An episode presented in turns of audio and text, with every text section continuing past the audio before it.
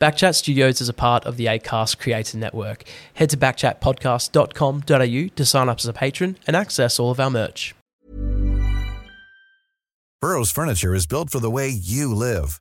From ensuring easy assembly and disassembly to honoring highly requested new colors for their award-winning seating, they always have their customers in mind. Their modular seating is made out of durable materials to last and grow with you. And with Burrow, you always get fast, free shipping. Get up to 60% off during Burrow's Memorial Day sale at burrow.com/ACAST. That's burrow.com/ACAST. burrow.com/ACAST.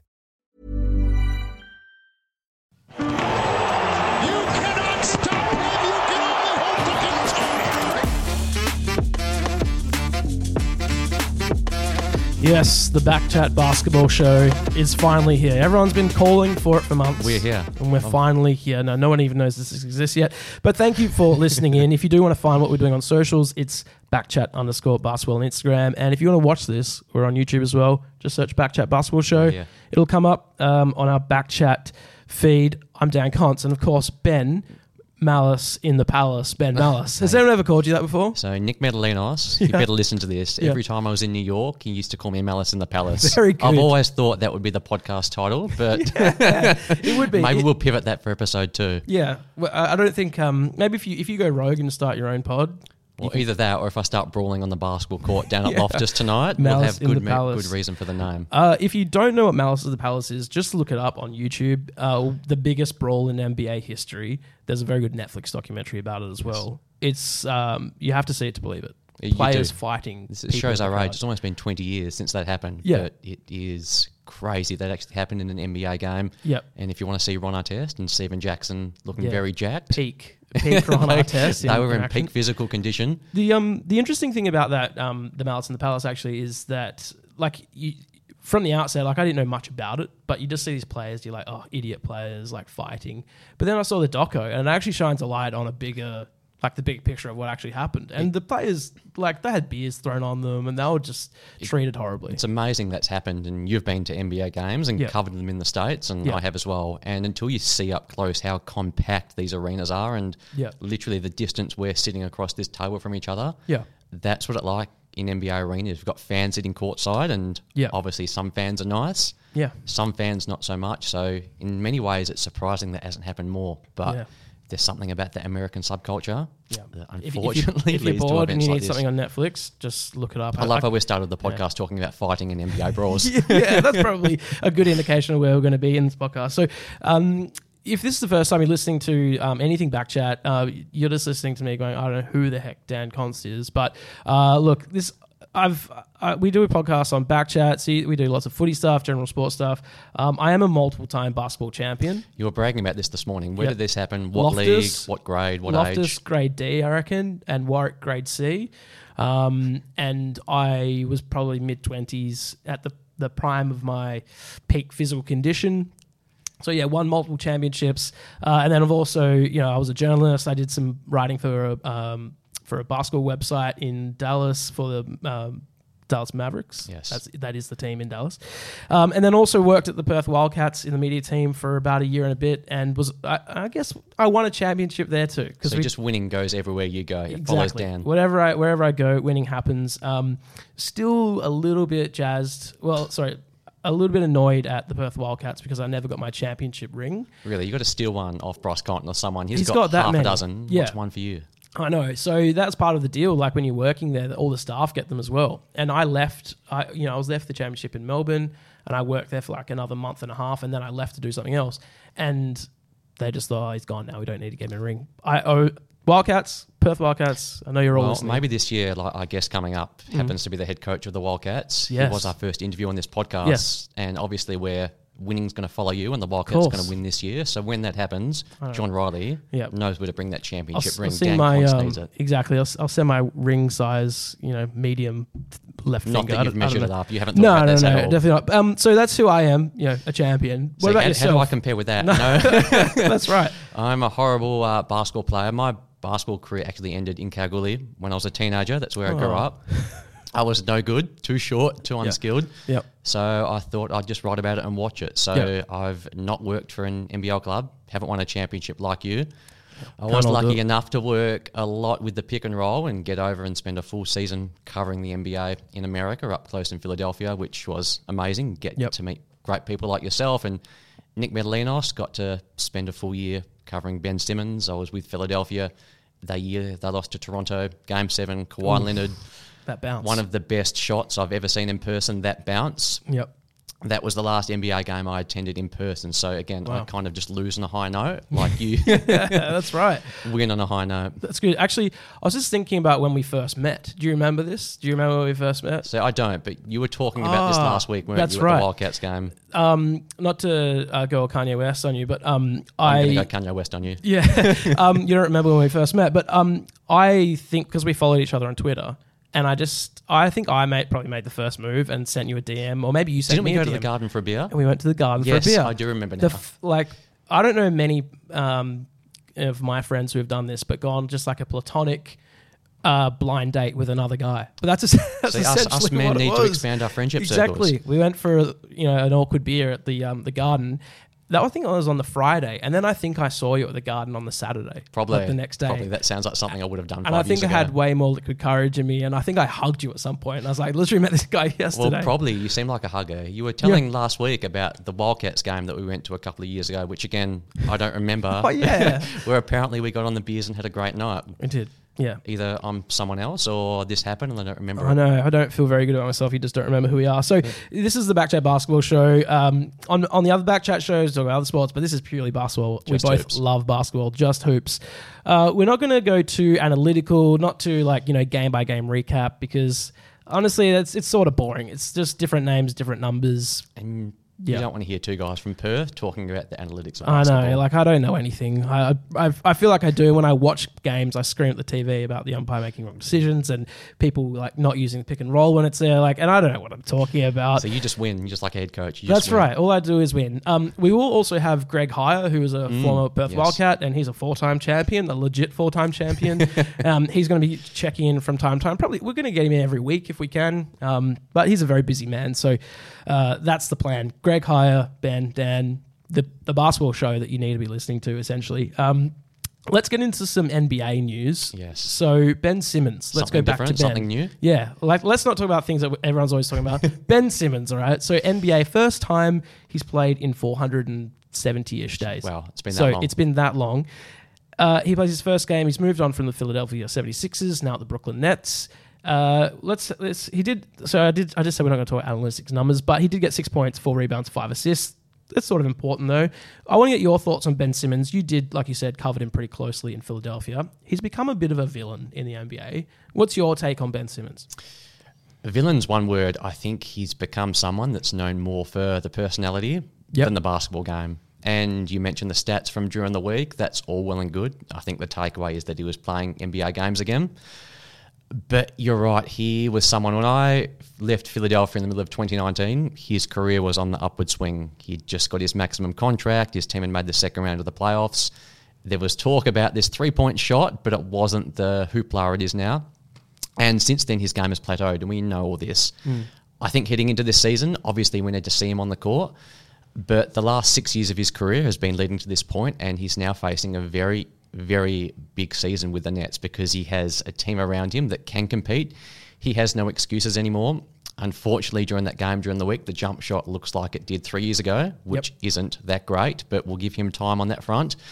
But it's time for Ben to get back on the basketball court and to remind the world why he is an NBA All-Star and has all the talent. And he did a good podcast with JJ Redick a couple of weeks ago.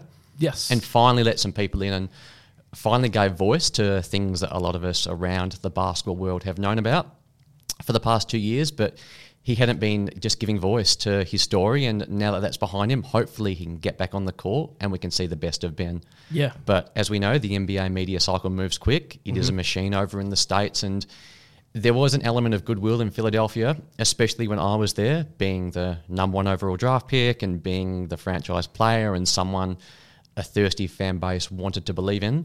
All of that goodwill is gone now, and it's just up to what he does on the court. So it's going to be a very interesting season ahead in Brooklyn, but we just want to see Ben out there, don't we, and see what he can get back to on the court. I think people in Australia as well wanted to see him play, and the NBA is getting bigger and bigger in Australia every year, and it helps when you have very good Australian players, so people pick teams based on, you know, I'll go for the 76ers because of Ben Simmons or now the Brooklyn Nets.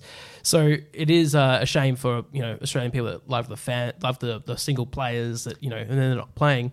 And then there was that whole also debacle of him playing for the Australian team, and then he pulled out sort of last minute, and I think people just generally have a bad taste left in their mouth for Ben Simmons. But the thing is, basketball can solve all that, and hopefully now on a new team, new situation. Yeah, it does, and I think a level of nuance is required with Ben as an Australian athlete, as you say. We have historically loved everything about our Australian athletes, not just basketball, but think of any Australian going overseas and playing on a global stage.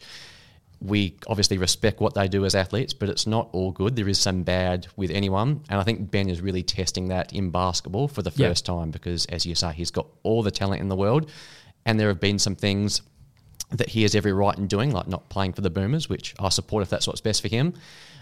But you're right in what you're saying, that people back here, the discussion has turned a lot the last few months and the last couple of years away from basketball, and fundamentally that's what he is great at. And I think we're all hoping he can get back to that all-star level form, but if he doesn't, there will be reasons for that, and the discourse will be very interesting. It happens a lot with Australian athletes, like you said, on a global stage. Think of like Liz Cambage, who extremely talented, like very good at basketball. At probably one at her peak, the best in the league, like in those sorts of areas.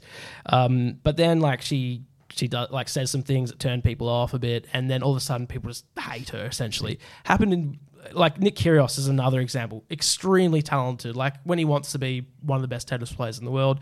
But then there's things that Australian people, or just general people, just sort of get turned off by them. You know what happens when they win? They become Australian again, and we throw our arms around him. Look at Nick Kyrgios in January this year at the Australian Open. Oh, at Wimbledon, everyone backed him. All the court cases, all the questionable things he's said and done off the court, they disappear. And I think Ben's, bring this circle back to Ben, it's exactly the same thing, that if he's holding up the NBA championship in June, then just watch. All people will be back. Exactly. The Boomers won't even be a discussion. The jump shot won't even be a discussion because it'll be a case of an Australian winning on the global stage. And that's right. Obviously we'd all like to see that. Mm. Whether it happens or not on that Nets team with our friend Kyrie Irving, who knows? But again, good for us, good for content. And that's right. We'll be getting some people... a couple of my journalist friends from Philadelphia on the podcast over the next month, so we can get a local snapshot and see what it's like when Ben actually returns there for a game proper. Definitely. I think it also shines a light on people like Patty Mills, Ash Barty, like these Australian athletes who've gone over on a global stage and that are champions, and they are just like awesome. Like they don't put a foot wrong, and they're like literally gods. Like Patty Mills is amazing. He was actually in town a couple of weeks ago doing a speaking circuit, and I went along to that, and I didn't even know this, but some of the stuff he's doing to bring fresh water into Indigenous communities around Australia, taking it out of basketball for a second, that is just GOAT level status. That's beyond amazing. Yeah. He's a legend. He is. That's something we should all aspire towards. And again, for me, that was a good reminder that while basketball and sport and tennis are the vehicles that we use to see these athletes up close, the real impact they have and their real greatness, and while they're a hero, some of them, has nothing to do with what they do on the court. It's all about the money that they bring back to this country and the impact they have for their community, whatever that looks like. Coming back home a little bit, we'll talk about some NBL stuff. And we do have the head coach of the Perth Wildcats, Mr. John Rillie, coming in to chat on the show after this, give us some good insight on coaching. I'm not really interested in asking about, like, what's Bryce's ankle looking like, what's, you know, how the boy's feeling, because... you know, he's a smart guy. He's going to say all the right things. So we'll ask him some good questions about his journey and coaching. So NBL, sort of at home but abroad as well, the Adelaide 36ers become the first team in NBL history to beat an NBA side. Yeah, how amazing. Yeah, it was just so awesome. I was watching it loosely, like on the side, because I was like, these games always just like end up sort of being blowouts and they're not super interesting. The NBA teams don't really try. And so I had it on and just... I just kept looking over, and Adelaide was just hitting shot after shot after shot, and it happens a lot. NBL teams go out and they're up by like 15 points midway through the second quarter because they are like throwing everything at them, right? They really, really want to win, and then by three-quarter time, NBA teams like, all right, someone's like, we'll win, we'll kill.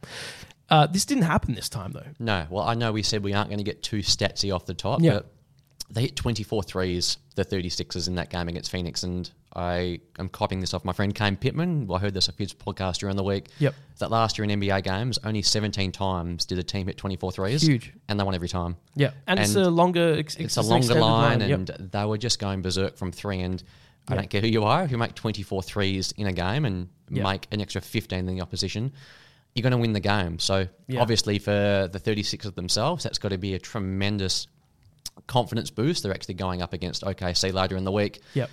The biggest storyline I've got coming out of that was what it actually means for their season going forward, and whether their best players actually played too well and might be getting poached by NBA teams over the next week, because we've seen some news come out over the past 24 hours that a couple of 36ers players are back on the NBA's radar. Yeah. And while that would be wonderful for them personally, it would be the most ironic thing ever if you have the greatest win in the history of your program and your franchise and you lose your best player because of that, and it sinks your professional season. That's right.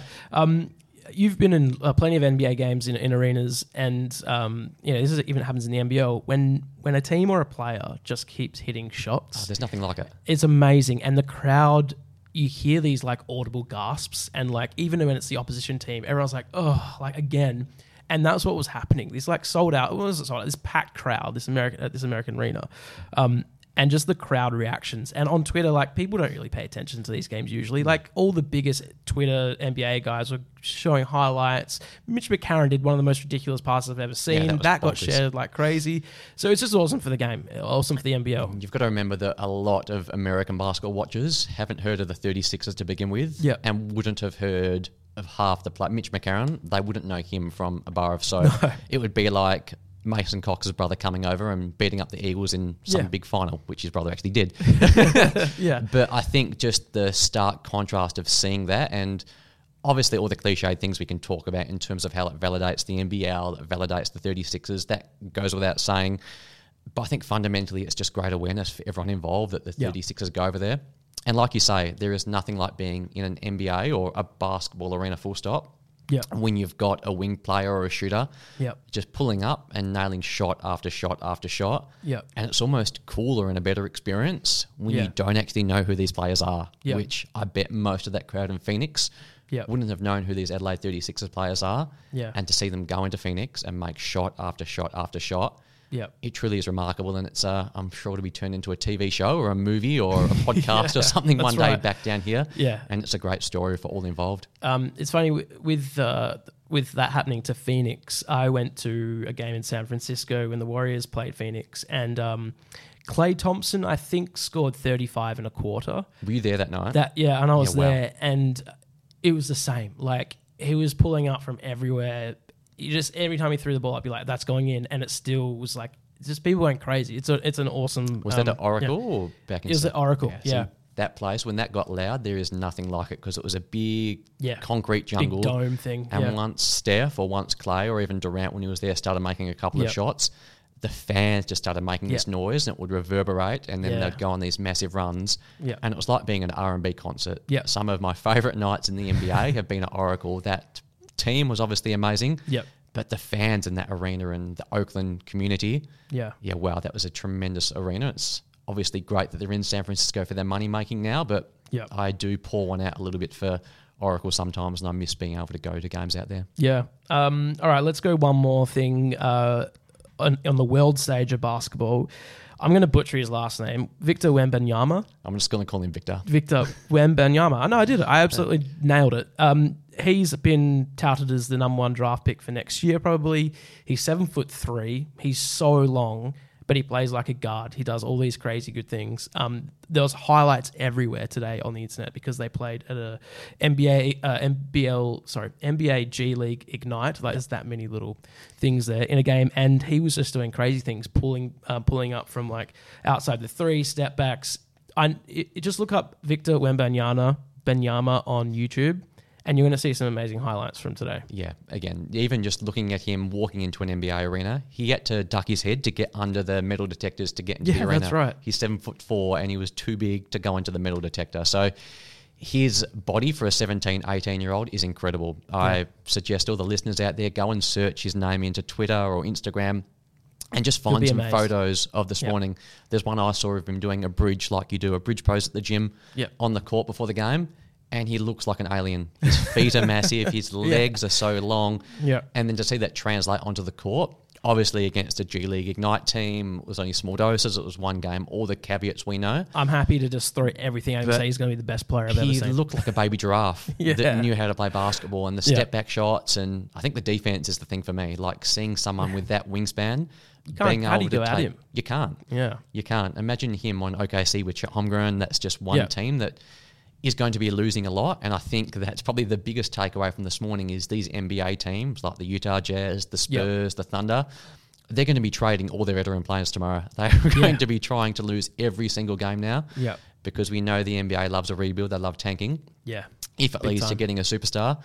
And while I still have some doubts whether his body is going to hold up for the next 20 years, what he showed this morning is incredible. And imagine that guy playing on your favourite basketball team for the next 15 years. Oh, you tune in just to watch the highlights anyway. He in the NBA, it's common for it's not that common that a player is that good in the draft where teams will go, we were like to tank for them. Like Zion comes to mind. That's just the one, the most recent Anthony ones. Anthony Davis, the same. Kevin Durant, it was the same. Yeah, but it's not like AFL where, you know, the number one draft pick's always not going to change your team. But this is a guy who teams will literally bottom out for because they want him that bad. Yeah, and I think as well, the Scoot Henderson was on the other team today, who's the second projected pick in the draft. He went for almost 30 points and looked amazing himself. So you're right. There's these two guys that NBA teams would be fawning themselves over. And I think if you want some cheap tickets to NBA games in March and April and you fancy going to the States, I'd be hitting up San Antonio, Oklahoma City, Salt Lake City, because those teams going out there are going to be very, very bad, all with the hopes of losing games so that they can hopefully draft one of these two guys. And like you say, five guys on the court every time, a bit different to AFL. Yeah. So the impact of drafting one of these players is so big. For sure. For a team that we don't want to lose very much this year is the Perth Wildcats. Yes. Look, this isn't a Perth Wildcats podcast. It's not, but we are in Perth. I probably will have a soft spot for them. Used to work for them. So yeah, we do hope they do well. So let's go to have a chat with JR now, their coach, who's gonna come into the studio. Like this is, let's be honest, I'll be completely transparent with you. We recorded this bit after we've talked to him, so we're gonna do this awkward throw, and it's gonna go to him. But here's John Rillie, the coach of Perth Wildcats. All right, John Rillie, coach of the Perth Wildcats in your first season. Welcome to Backchat, the basketball show. Excited to be on Backchat, lads. Happy to be here. No problem. Thank you. Let's. We always ask one question to guests that come into the Backchat studios, and we know you're a basketballer at heart, rookie of the year, scoring title winner, champion, all of that. But what's your greatest sporting achievement not on the basketball court? I know you've played a bit of cricket, a bit of footy. Yeah. Oh, look, my fondest memory, or I guess where I can big note myself a little bit, is my first ever six in cricket was against Matthew Hayden. Wow. Toowoomba versus the Wide Bay. Yes. I remember it, and it happened to be two in a row. Two off Hayden in a row. He was bouncing me as a 12-year-old. He was a big lad as a 12-year-old. Very good. Like you said, so from Toowoomba, developed into... Did you play basketball always as a kid? Was that your first point of call for sport? I was fortunate enough to always be around the sport because my father played. But coming up in the family, we just played a lot of different sports. But basketball was consistently there amongst all the other things as well. Yeah. Getting over to college in the US, was that always a dream when you were growing up in Queensland? Probably like when I got to like my middle teenage years, that's where the excitement for that path become apparent. And that was in the days I wrote handwritten notes to coaches, and then I took myself on a tour to try and get over there because it's not like it was today where people are scouring our country for players. So I worked out of high school, earned enough money so I could pay for my own way for 2 years, but I was lucky enough after my first year to get a scholarship. And writing those letters, was there a certain college that you had in mind? Was there any dreams of landing somewhere, or was it just a case of getting anywhere over to the US? Yeah, I was just giving it a crack. I just felt like I was oblivious. I just thought if you got to the US and you played, you'd have a good chance of making it, and that was my attitude, and I ended up in a great situation in Tacoma, Washington at Tacoma Community College. And what was that experience like coming from Queensland and landing in Washington? Toowoomba to Washington. Yeah, look, it was an eye-opener because the coach didn't know who I was. You weren't exchanging game film or anything like that. So I was really on a tryout. And the way that works is you're like in a basketball class with 40 other guys that are trying to make the team. So here I was just out there playing and hoping to make the team. And it's funny, the first day there's 40 guys, the second day it's down to 20. Half just give up the dream pretty quickly. No, not even cut. Right. But, that's how loose it was, junior college. You're in school one day, you're gone the next. What were you writing on the handwritten notes?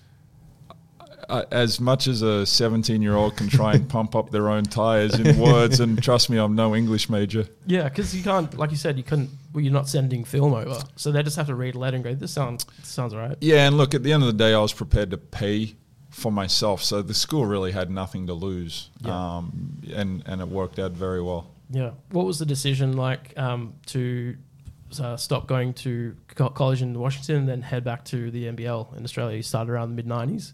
Yeah, so my college eligibility finished at Gonzaga, and Brisbane Bullets started recruiting me after my second year in college, and I guess I was cocky or arrogant, and I said no, I want 2 more years, I want to keep playing, I'll get a better contract, and at the end, Bullets were still the only team recruiting me, and they got to sign me for less money. A great business decision. Well, it worked right. You came and won Rookie of the Year. Were you expecting it to come that easy when you started playing pro back home? No, because before I moved to the US, I tried to reach out and get involved with a few NBL clubs, but their evaluation was I wasn't good enough. So I always had that chip on my shoulder, or the thought that I still got to make it and prove it, because I hadn't come through the mainstream avenues over here. So I always. And to this day, I always feel like I have something to prove. And there's a lot of talk now about the level of basketball down in Australia relative to the US. How did you find that transition playing from Gonzaga in the NCAA tournament to playing in the NBL in the 90s? What was that transition like? Yeah, the transition from college to pro, and Brady Manick's doing a little bit of this right now, is in college you have a very structured and rigid day. You go to class, you meet with your coach, you meet with professors, you practice, you lift weights. Where here all of a sudden you're lifting and you're playing basketball, but that the rest of your day is for you to figure out. College, it's unbelievable how they can figure a way to fill in your day, where pros, we're more mindful of your well-being, your recovery and all of that type of stuff. So, and on that Bulls team, I was the only single guy, so everyone was going home to their families and so forth. So you're just trying to navigate that landscape. Yeah. Are you? How does that work now with you sort of coaching guys that are coming over from college like Brady? Are you having to help manage them a little bit more when they've come from such structure? Yeah, look, I think I have maybe a better understanding or appreciation of what they're coming from. Everyone's different. There's some guys that would just enjoy being available to have that amount of time for himself. Where Brady, he's very close to his family. His parents, I think, missed one college game in his 5 years. Wow. So for him to come this way, and his parents won't get here for probably another month. So him, there's a lot of dynamic outside of basketball that goes into what he's used to. Yeah, and what about you as a coach even now, coming back from coaching in college and coaching in the NBL again? What's that transition like from coaching students that are in that mindset you're talking about to coaching men that are playing professionally for their livelihoods? Yes, it's my approach and the way I try to interact with them, that doesn't change. But, when you're a college coach, you're trying to mentor young men, 18 to 22-year-olds. We're here. I've inherited a very mature team, family guys, all of that. They're very secure with who they are and what they're doing in their life.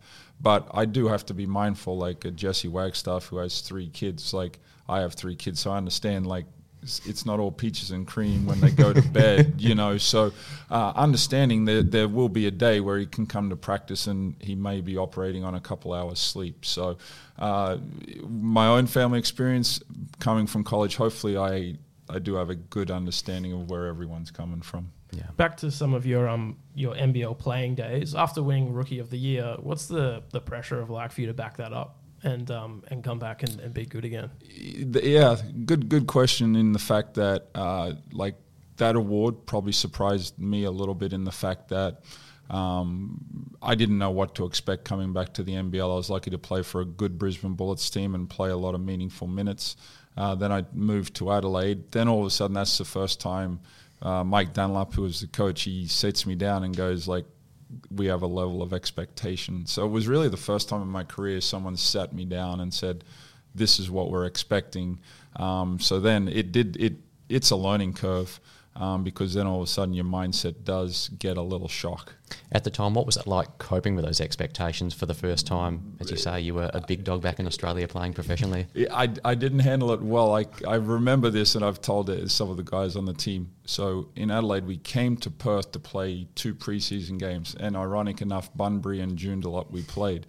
But after the first game, I went up to Dunlap's room at the hotel, knocked on it, because I was loving playing for him, but I was not performing at a level that I knew was satisfactory and all of that, but I wanted to reinforce how I was enjoying it. And we had this conversation that was probably done in a minute. He goes, well, that's good, because I thought you come up to quit. So, that's when that whole reality of professional sport really starts to, be ingrained in you, and you understand the dynamic of it all. Speaking of playing the Wildcats, you went pretty hot on an elimination game against the team. What was your memories of that day? Yeah, we were fortunate enough the Townsville Crocs come in here with really nothing to lose, in the fact that I don't think even half of our own supporter base and ownership group would have thought we were going to win that game. So that was towards the end of my career. You take a different, a cavalier approach, because you never know when your last game may be. And I just come in and let it fly. And the minute the first one went down, I felt pretty good about how the rest of the other 47 minutes would go.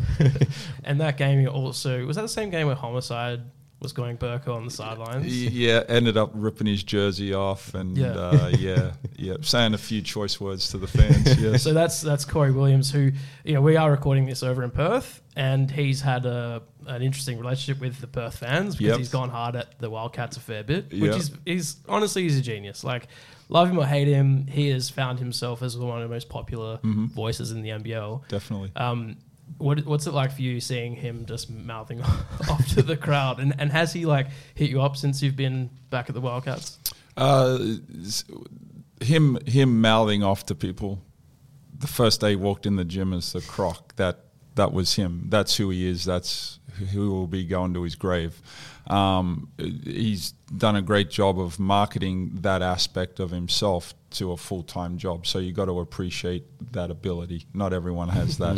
No. Has he reached out? Like Corey and I, because we played, we were teammates for 3 years, we've communicated all through it. Now when he's pumping my tires up and how good the Perth Wildcats, that's when I get nervous. Stop that. Kiss of death, Yeah.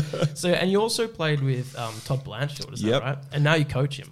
Yeah, so I actually didn't play with Todd or Mitch, but both of them were in their 17, 18-year-old range. And they'd been coming through to practices, and during school holidays, that would be a huge part of the Crocs during practice. So I've known those guys for quite some time, yeah. What's it like coming full circle on that? You saw these guys as teenagers, and now you're their head coach. Yeah. The best thing about that for me is those guys knew who I was as a person, as well as obviously my playing career, but they helped probably bridge the gap with some of the people within the organization that didn't know me, the type of person I was. So I can lean on them, and I certainly lean on them for how the club operates, what things work, what things don't work, because we do have that rapport and relationship.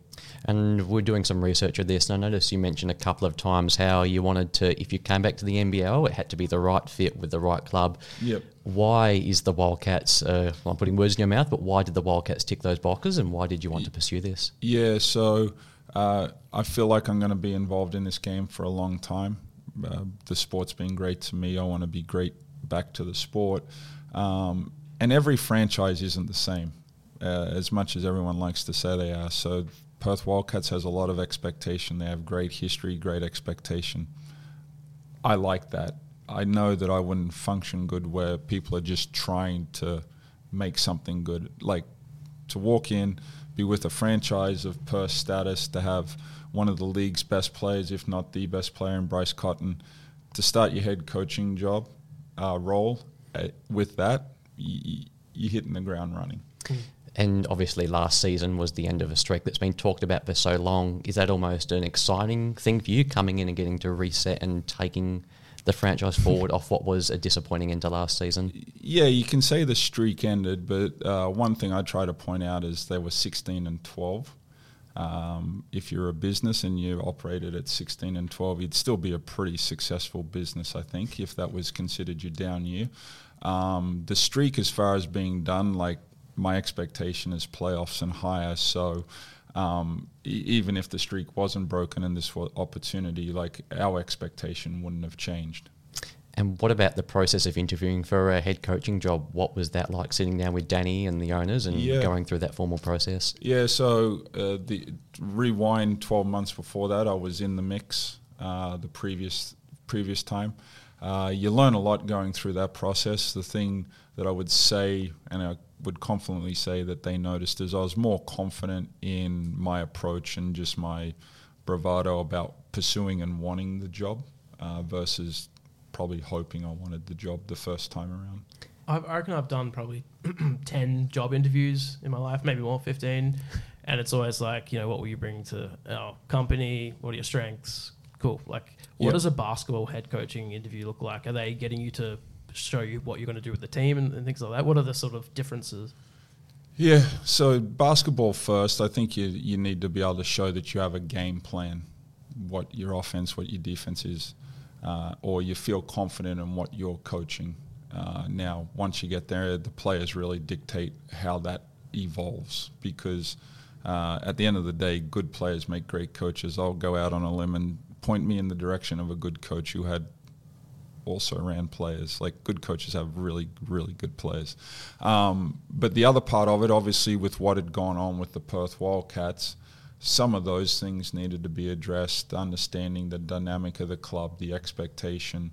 So I just pointed out my personality and what I can bring. I think I could really help with that part of it all. I had certainly an understanding and knowledge, although I never played for Perth.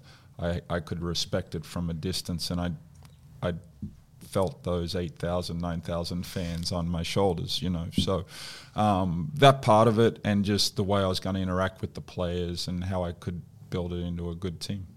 You did have a pretty good start so far. Darwin had a pretty good result, and also the first game. What was going up to Darwin and being in that environment like for the preseason? What was good about Darwin is we got to go away as a team, so I could get to know guys' personalities, and we got to be around each other. They would get to see how I operate a little bit better. We got to play 3 games in 5 days, so there's going to be a stretch in this season where we have something similar. So I have to figure out, how do we manage that? How do we manage players? And, you know, how's someone going to be after they've played a couple games, the rest and all of that type of stuff. So for me, that was good. The players get a lot of the, like, media stuff out of the way. So during the season, a lot of that's removed from them. So players got to play a lot of minutes, and we got to see each other as human beings versus just basketball players. Did you get a tech when you were in Darwin? No. You didn't? No. Did you got some warnings and some words of wisdom? No, I did. I got 2. You got 2 techs? 2 out of 3 games, yes. Almost a perfect strike rate. Yeah, correct. Is that going to be a staple? Are you a fiery on the sidelines? Are you going to use up your tech limit? I'm for sure going to be passionate. Yeah. Now, how people determine that's up to them. But I'm going to be passionate. That's how I played. That's how I feel the sport. I get to do what I love, and if I want to be passionate, that's what the fans and that's what the NBL is going to get. Do you feel like you have to rein that in sometimes? As you say, you were a very passionate, a very loud player in terms of how you were acting on the court. Do you have to go against your impulses sometimes on the sideline? Yeah, as a coach and even as a player, you do have to figure out when the right time is. So I certainly have to become experienced in the moment and when's the right time, when's the wrong time. So I was utilising the preseason in my own way to figure some of those things out. And your dad was in Darwin. Yep. That's pretty cool. Tell us about that. So, like, grew up in Toowoomba. Dad still lives in our family home. But he's a basketball junkie, and especially when he can follow his own kids and grandkids and so forth around. So he just jumps in his Land Cruiser and drives up to Darwin, checks out the Blitz, and then drives down to Perth so he can take in a few Red Army games. That's pretty special. So he's driven all that way. Yes, yep. And, you know, a lot of people are amazed by this, but 3-4 times a year he'll go on like a road trip to discover Australia. He loves going to the outback, Kakadu, you know, up into the north of Queensland, you know, down into South Australia, Coober Pedy, all those types of places. So it's a monumental effort, no doubt, but it's in his wheelhouse, and it's just a great way for him to see the country and see his son coach as well.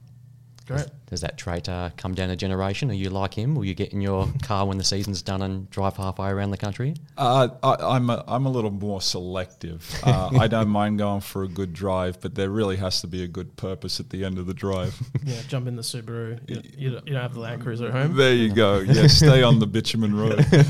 That's great. Well, John, thanks so much for your time. Thanks for being our very first guest, being on the very first episode of the Backchat Basketball Show.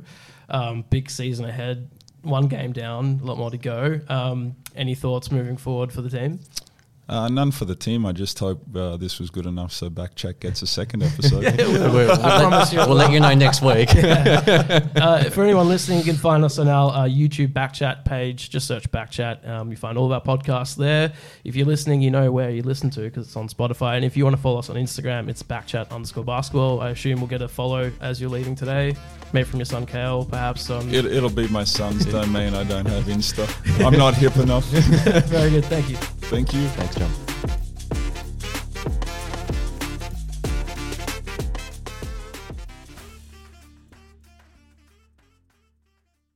That episode from Backchat Studios lives on the Acast Creator Network. If you want to sign up as a patron or access all of our merch, head to backchatpodcast.com.au.